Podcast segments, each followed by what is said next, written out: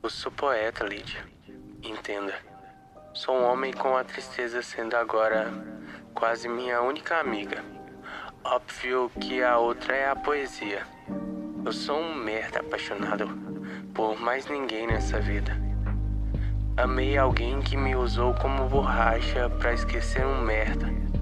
Que lástima, eles vivem no mesmo lugar que chamei ela de minha. Me mande um fardo de cerveja e algumas gramas. Quero me embebedar e brisar sobre essa cena, enquanto escrevo meu romance baseado em dramáticas tragédias, enquanto vejo o tempo correr e a vida se transformar em comédia, ou seja, a melancolia disfarçada com risos. O amor é foda pra quem sabe amar.